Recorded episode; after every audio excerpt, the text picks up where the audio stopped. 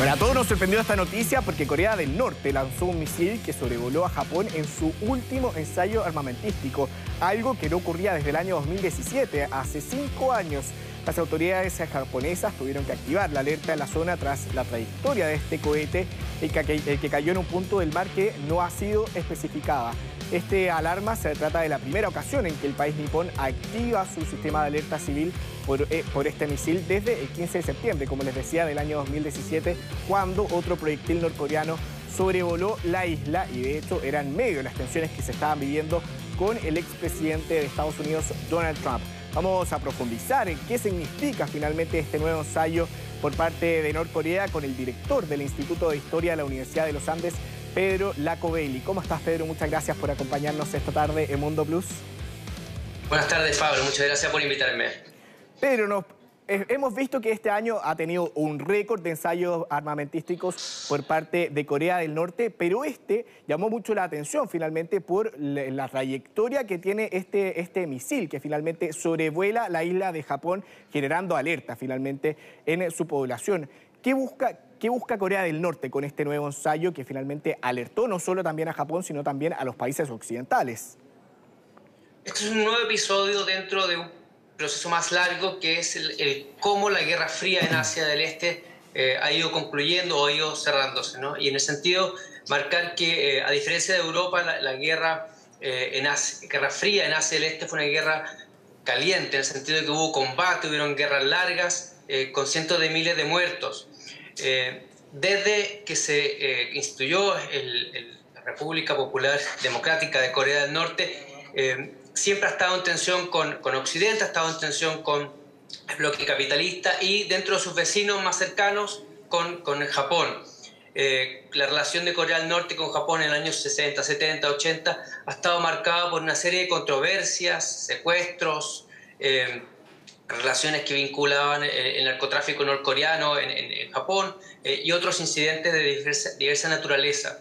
Eh, desde la llegada del de, el tercer Kim ¿no? al gobierno de, Corea del Norte, a Pyongyang, Kim Jong-un, Kim Jong-un, se ha vuelto a retomar dos cosas muy importantes. El, el, el programa para para generar armas eh, nucleares, atómicas en, eh, en, Corea del Norte y también mejorar su capacidad eh, balística. y eso es algo que han hecho consistentemente. Han habido pequeños periodos de, de, de, pausa en este programa. usted mencionaba el, el, acercamiento o la distancia, bien paradójica la relación que hubo entre el gobierno de Donald Trump y Corea del Norte, en donde inicialmente a través de un uso verborreico de las relaciones diplomáticas, se tensaron bastante las relaciones entre, Corea del Norte, Estados Unidos y, bueno, y los aliados de Estados Unidos en la, región, que es Japón. Eh, luego pasó un periodo de acercamiento al punto de que el presidente de Estados Unidos simbólicamente visitó ¿no? territorio norcoreano al cruzar la, la, línea que demarca la frontera entre Corea del Norte y Corea del Sur. Eh, y así han habido episodios de mayor acercamiento, pero en general lo que se ve en los últimos 10 años en hacia el este es eh, una carrera armamentista eh, en donde no nos debería extrañar que Corea del Norte, eh, pasada la, pandemia, ¿no? recordemos que Corea del Norte declaró su primer caso de COVID-19 este año, 2022, y ya dio por superada la pandemia, aun cuando se sospecha que en realidad fueron, sufrió el efecto de la pandemia por más tiempo, haya retomado eh, estos ensayos, que es una, una, manifestación de fuerza en un contexto de alta tensión en el noreste de Asia ¿no? y de alta tensión también eh, por la relación que hay eh, hoy en la guerra entre Rusia y Ucrania. Claro. en ese sentido, es, es un capítulo más de esta larga guerra fría en Asia que todavía no cierra, pero que está volviendo a aumentar su temperatura. Claro, un capítulo que generó mayor tensión de la que ya existía en la península coreana. Mencionabas un punto clave, que era la reunión entre Kim Jong-un y Donald Trump, que llega hasta territorio norcoreano, como bien lo mencionabas, pero después de eso y con los problemas que existió posteriormente a, las reuniones entre ambos líderes, eh, hubo un, conflicto entre medio que generó también eh, que que se distanciaran estas partes. ¿Qué tan factible es que con todos estos ensayos que ya llevan un récord durante el año 2022, se pueda volver a sentar a la mesa un presidente de Estados Unidos o el presidente de Sur Corea con Kim Jong-un, teniendo en cuenta la tensión que existe con todos estos ensayos? La, tensión no nace de los ensayos, la tensión nace de una guerra que no ha terminado. La guerra de Corea, una guerra luchada en los años 50, ¿no? hace, más de, hace más de medio siglo. Eh, no terminó en una paz, no terminó en un acuerdo que le pusiera fin, terminó simplemente en un armisticio. Es decir, técnicamente Corea del Norte y Corea eh, del Sur siguen eh, luchando por la primacía de la península. ¿no? Y Corea del Norte, durante la guerra, fue fuertemente apoyada por China. Sin el apoyo de las tropas chinas habría, habría perdido la guerra.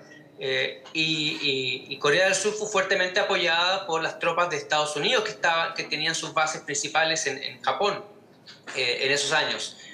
Hoy eh, la península coreana está dividida, eh, el sur tiene un contingente estadounidense muy numeroso, más de 20.000 eh, soldados estadounidenses están en Corea del Sur y tienen la capacidad de rápidamente duplicar ese número en menos de 48 horas en caso de que fuese necesario.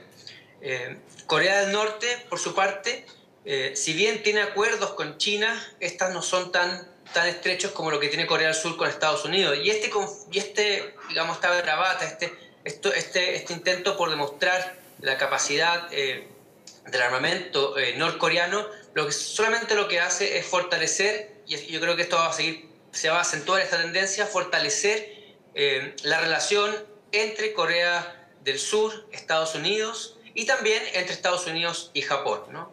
Claro.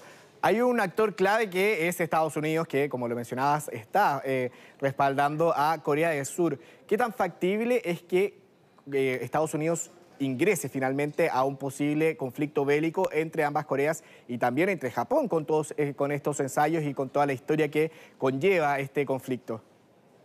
Bueno, los tratados militares entre Estados Unidos y Corea del Sur y Estados Unidos y Japón eh, son tratados en donde eh, Estados Unidos se compromete a usar toda su capacidad en la defensa de, estos países. En, el momento en que eh, escalara esta, esta, esta, situación, este conflicto, ¿no? y se reactivara una situación de guerra, digamos, más extensa de, los, de las caramuzas que han habido a lo largo de, de los últimos 70 años. ¿no? Pero en caso de que escalara un poco más, por ejemplo, que de Pyongyang eh, se, ordenara un avance sobre el territorio surcoreano o un ataque a Japón, eh, Estados Unidos está comprometido y sería muy rápido la, participación de Estados Unidos en, el conflicto. Es por lo tanto un conflicto que Corea del Norte eh, no desea, aun cuando discursivamente lo pueda tentar.